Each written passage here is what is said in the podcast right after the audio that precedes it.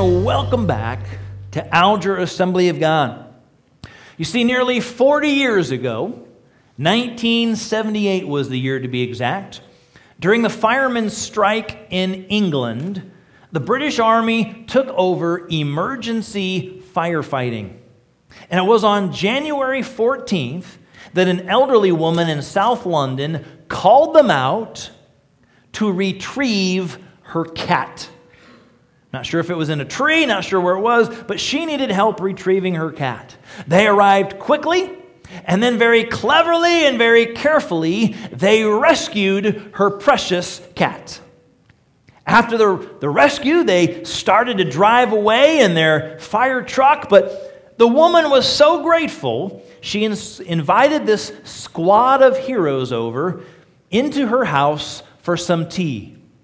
They were appreciative, and so a little bit later after the tea, as they were driving off with fond farewells and warm waving of arms, they ran over the cat and killed it. Can you say a, a massive case of failure?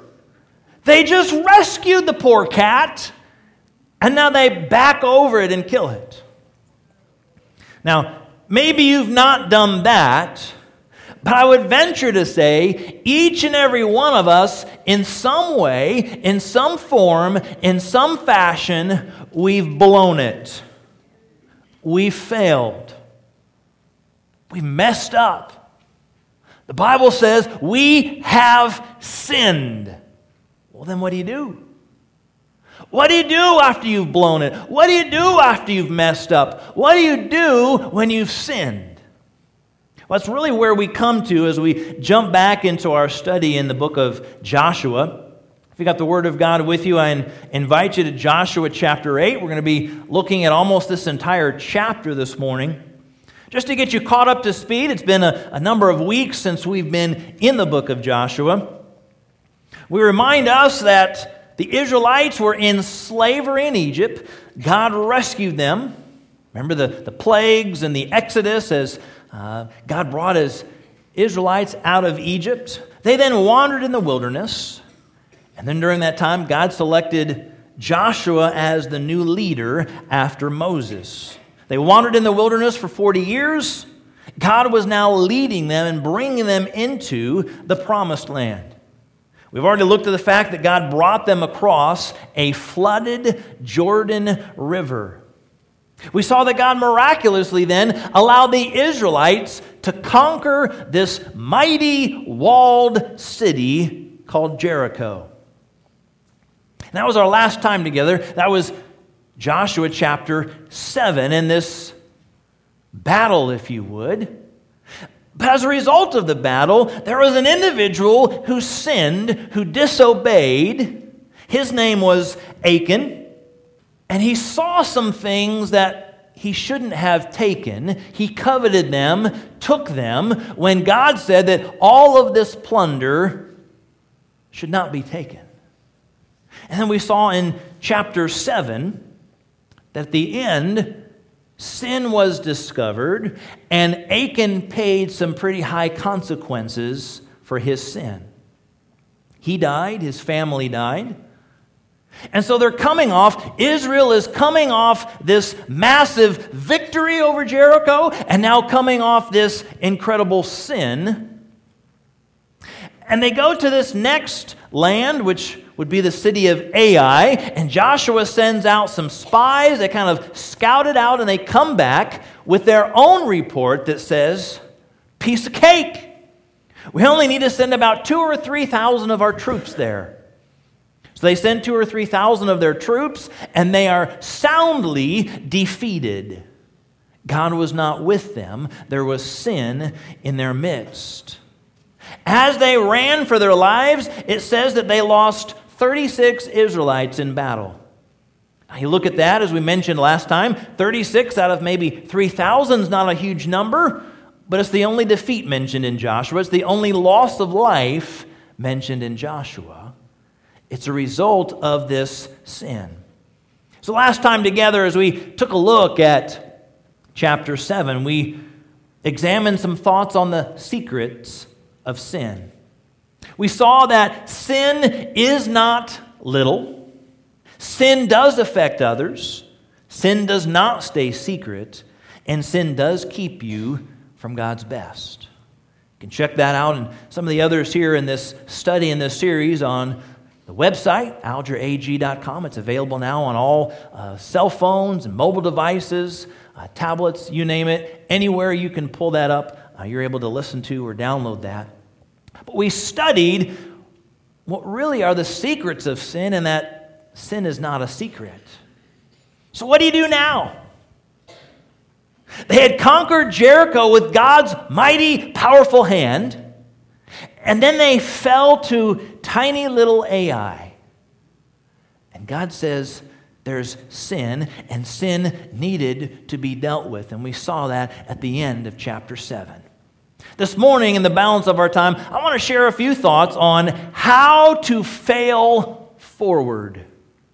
How do you fail forward? When you fall, when you fail, when you sin, when you mess up? Are there some principles that you can learn from? And what will you do moving forward? Principle number one in failing forward is this remember that you are not alone. Remember that you are not alone. In other words, everybody does it.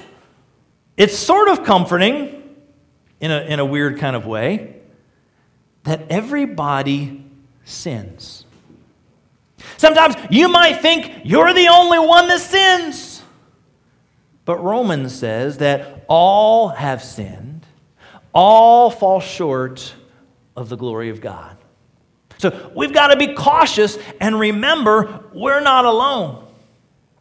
Sometimes, if, if we're not careful, we could get maybe a little bit high and mighty and kind of looking down our nose and maybe get that finger pointing out and start looking at other people because of stuff they've done. Can you imagine what he did? Did you hear what she did? What about all of them? And we start thinking, look at what everyone else has done. Remember, we're not alone. But remember, they're not alone. We have all sinned. We have all fallen short of the glory of God. Now, what's that old statement? What's that old phrase? You know, that when, when you point your finger at somebody, what about those other fingers pointing back at you, right? So we've got to be cautious when it comes to looking down our nose or pointing at other people. Remember that we're not alone, but remember that they are not alone. Each and every one of us, we have sinned. As we remember that we're not alone, remember this remember that God is with us. We fall, we fail, we sin, we mess up. The good news is that God is promising to be with us. 1 John 1 9, he says, If we confess our sins, He's faithful, He's just, He'll forgive us of our sins and cleanse us from all unrighteousness. He doesn't abandon us, He doesn't turn His back. Oh, I can't believe it. He messed up again. That's it. Forget Him. Aren't you thankful for God's love and grace and mercy and his presence with us? Here's what the beginning of Joshua chapter 8, verse 1 says Then the Lord said to Joshua, Do not be afraid, do not be discouraged. It echoes some of the words when we began this chapter, I should say, when we began this, this book of Joshua. Joshua chapter 1 Do not be afraid. Don't fear. Don't be discouraged. I am with you.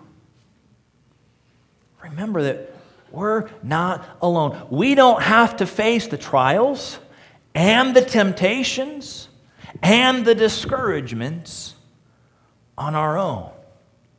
Sometimes we feel as if we've fallen, we've sinned, we've, we've messed up So we've just got to go through the life all on our own and hope that somehow we can make it.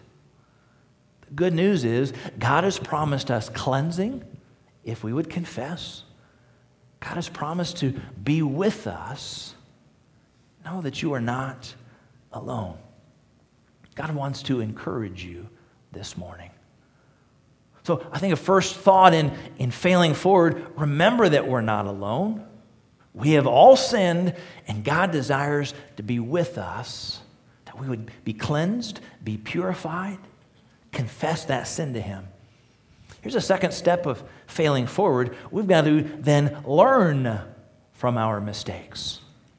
That's a hard one, isn't it? Because, I mean, it's summertime and kids are out of school. But for most of us, most of us are not in school. We feel like we're done learning, right? How many of you feel like you're just done learning? School was a long time ago, and you're just done. You're D U N done. We often we don't like to learn. Understand, we can learn from our mistakes. I came across this thought and this, uh, this writing. It's called an autobiography in five chapters. Now, it's about an individual and a hole in the sidewalk, but you could apply this to just about any kind of pressure, struggle, temptation, or sin. Here's how it goes Chapter 1 I walk down the street. There's a deep hole in the sidewalk. Ah! I fall in. I'm lost. I am helpless. It isn't my fault. It takes forever to get out. Chapter 2. I walk down the street. There's a big hole in the sidewalk. I pretend I don't see it. Ah! I fall in again. I can't believe I'm in the same place, but it isn't my fault. And it still takes a long time to get out. Chapter 3 I walk down the same street. There's a deep hole in the sidewalk. I see it's there. Ah! I still fall in. By now, it's a habit. My eyes are open. I know exactly where I am. I know exactly what I've done. It is my fault. And I get out immediately. Chapter 4. I walk down the same street. There's a deep hole in the sidewalk. I choose to walk around it.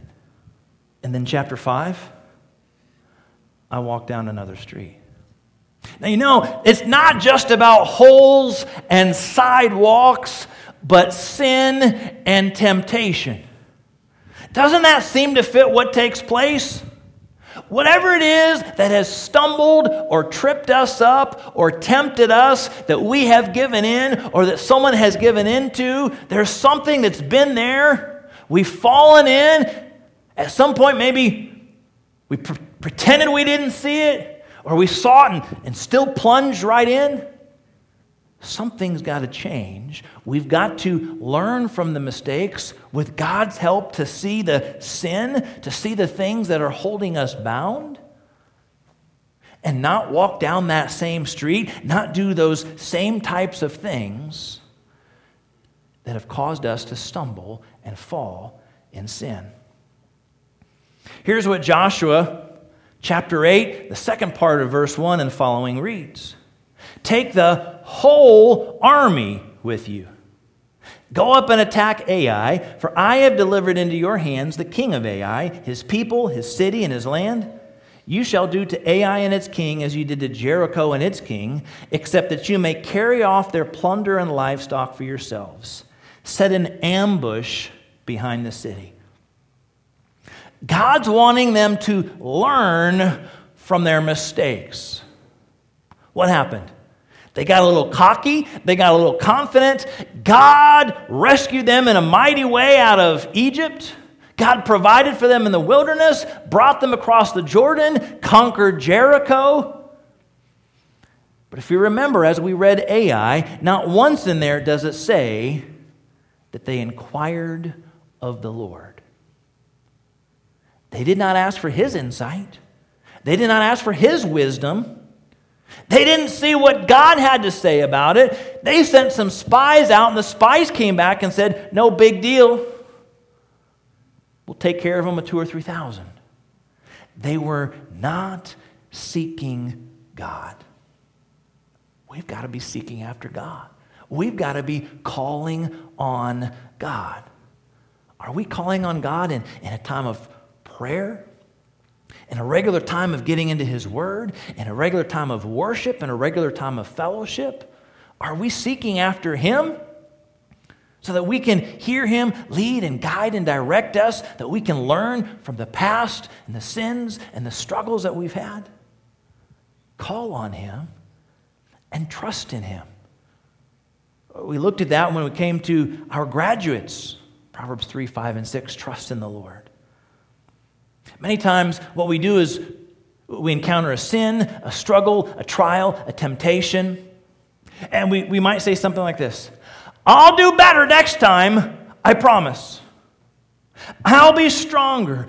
I'll say no, or I'll say yes.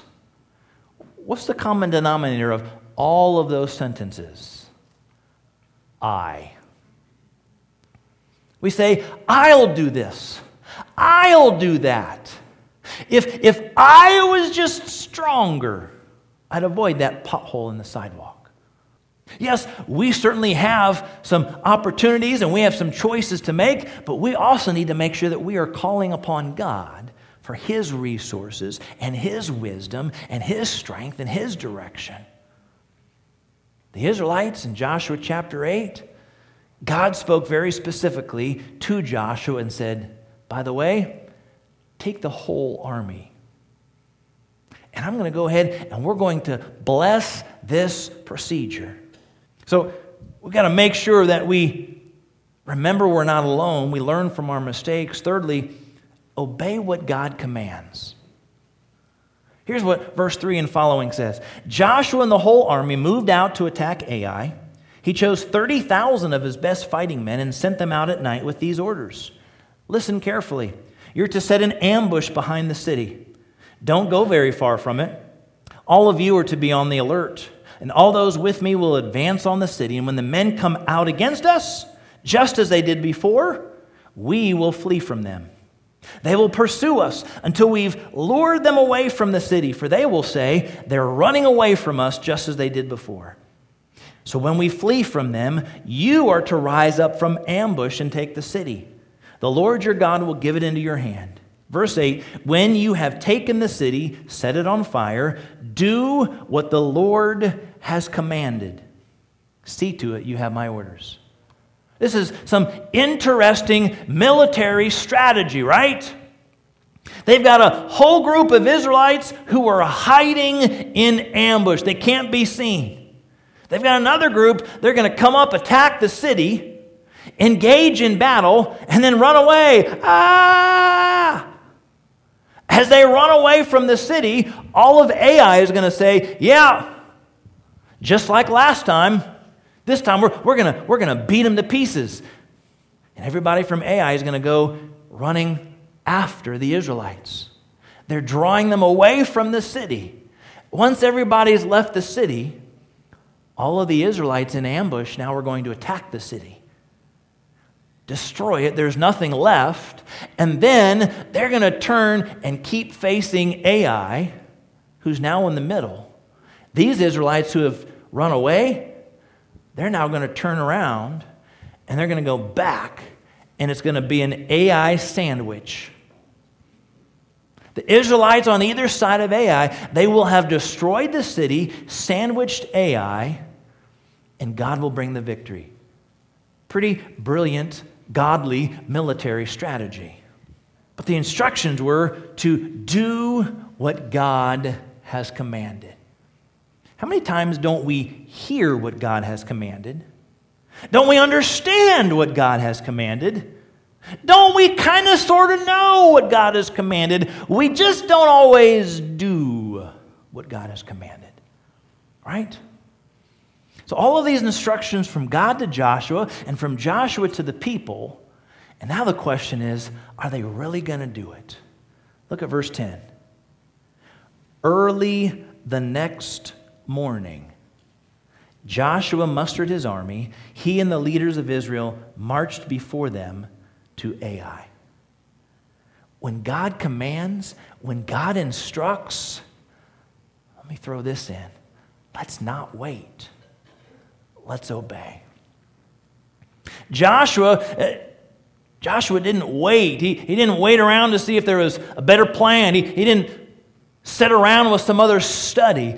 God had spoken, and early, the very next morning, he put it into practice. Too often, many times, we wait on what God has spoken to us. Which is interesting, right? Because if you're a parent or if you're a grandparent, you typically like your kids or your grandkids to obey when you ask them. That's, that's I would say, a vast majority, if not unanimous majority. That's what parents want. If a parent asks a, a child to clean a room, they want the room cleaned, not next decade. And yet, when it comes to us with our Heavenly Father, God speaks to our heart as we read the Word. God speaks to our heart in prayer. God speaks to our heart on a Sunday morning from Joshua chapter 8. And we say, Yeah, I'll get around to that later, God we do the very thing we don't want our kids and grandkids to do, which is delay and wait and wait and wait.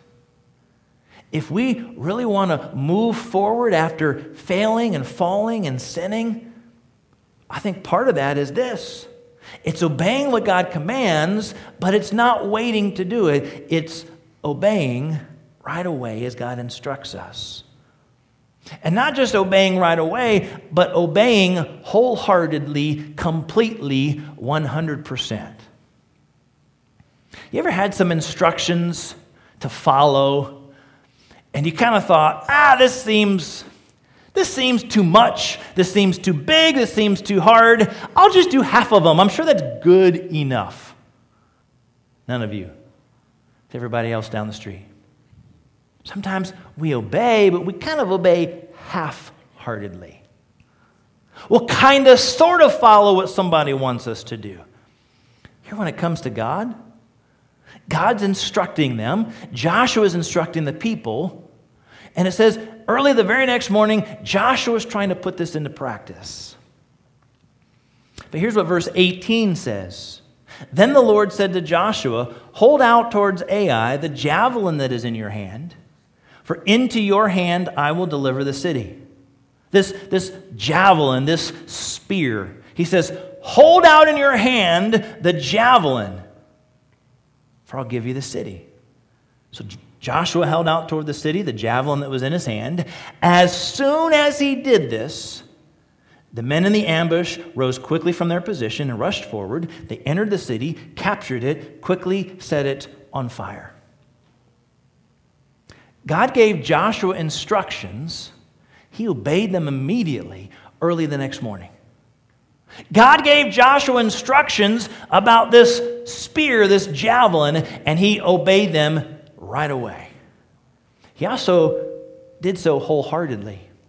Drop down as we see, sort of in between these verses, the conquering and the winning that took place. But verse 26, it says, Joshua did not draw back the hand that held out his javelin until he had destroyed all who lived in Ai.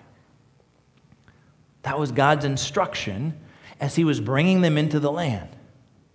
He, didn't withdraw when it looked like most things were done. He didn't withdraw when it looked like they could probably take care of the rest for themselves. He only withdrew after everything was completed. That's wholehearted obedience, wholeheartedly following God. And when we've fallen and when we've messed up and when we've sinned and we're looking to move forward in God, we don't do so on our own wisdom and strength. We do so obeying completely, wholeheartedly what God says for us to do. We do so right away, we do so wholeheartedly. Final thing this morning. Final principle of hopefully failing forward and not falling back into that same hole, that same pothole of sin is this. We've got to renew our commitment to God. We close out the chapter, verses 30 and following.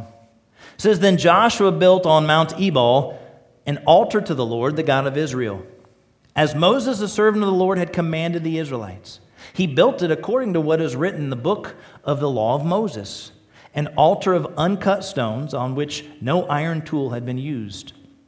On it, they offered to the Lord burnt offerings and sacrificed fellowship offerings. There, in the presence of the Israelites, Joshua wrote on stones a copy of the law of Moses. All the Israelites, with their elders, officials, and judges, were standing on both sides of the Ark of the Covenant of the Lord, facing the Levitical priests who carried it. Both the foreigners living among them and the native born were there. Half of the people stood in front of Mount Gerizim, and half of them in front of Mount Ebal, as Moses, the servant of the Lord, had formerly commanded when he gave instructions to bless the people of Israel. Afterward, Joshua read all the words of the law, the blessings and the curses, just as it is written in the book of the law. There was not a word of all that Moses had commanded that Joshua did not read to the whole assembly of Israel, including women and children and foreigners who lived among them. Now, we read this, and it seems like we're, we're missing something. Now, you can jot down a note and you can check it out this afternoon. But go back just one book in Scripture to Deuteronomy. While Moses was still living, while Moses, the leader, was still overseeing the Israelites, and specifically chapters 27 and 28, this is exactly and precisely what Moses spoke about. There's this ark, and you've got Mount Gerizim on one side, Mount Ebal on the other side, and he gives specific instructions. We're going to take half the tribes, and you're going to be on this mountain. Half the tribes, you're going to be on this mountain. One mountain is a mountain of blessings, and I'm going to read out Blessed if you do this, and every time I read, Blessed are you if you do this, they're going to say, Amen. And the people on this other mount, Mount Ebal, the curses, the mountains, every time I say, Cursed are you if you, you're going to say, Amen. And so they're reading from the Word of God, they're studying the Word of God, they're recounting exactly what Moses had set up to do. These tribes here, these tribes here. Blessed are you, amen. Cursed are you, amen. Blessed are you, amen. Cursed are you, amen. What are they doing? They're renewing their commitment to God. Achan had sinned. Achan and his family, there were consequences. But now the rest of the Israelites, as they're looking to move forward, they're wanting to renew their commitment to God. They're understanding God's instructions, God's directions. They're wanting to do what He says. They're understanding that God says, if you do this and you honor and obey, wow, you're going to be blessed. But as well, if you don't obey and you don't follow, there are curses, there are consequences for sin. So they were renewing their commitment to God, renewing their commitment to the Word of God. They're following through on exactly what Moses had written based on what God had given to him. And they're renewing their commitment to the work of God. One of the things that was interesting there, the instruction is the altar was to contain uncut stones. In other words, just natural stones the way that they are without hammering or chiseling them to look pretty or specific. You're, you're to take the stones and just build that altar with uncut stones. They were not able to add any of their human resource, any of their human effort to the stones to make it what it needed to be. It had everything the way it needed to be already from God. You and I, in our effort, in our wisdom and resources and strength, we can't add anything to what God has. We can't earn or deserve anything from God. All the work has already been done by Him. It's a reminder No human has touched these stones. It's exactly the way coming from God. We are to renew our commitment to the Lord. I don't know where you might be or where you might be standing today. At some point in time, each and every one of us, we fall, we fail, we sin, we mess up. The good news is if we confess, He will clean and cleanse and forgive us from all our unrighteousness. We are made pure, we are made clean yet again. So, what do we do afterwards? After we've fallen, after we've sinned, after we've been cleaned and, and purified from the Lord, hopefully failing forward, remember that we're not alone. He's promised to be with us. Learn from our mistakes, allow the Lord to guide and direct. Obey what God commands. Don't wait on it, just do it and wholeheartedly follow through. And finally, this morning, we've got to renew our commitment to God, to His Word, to His work, and what He desires to do in and through us.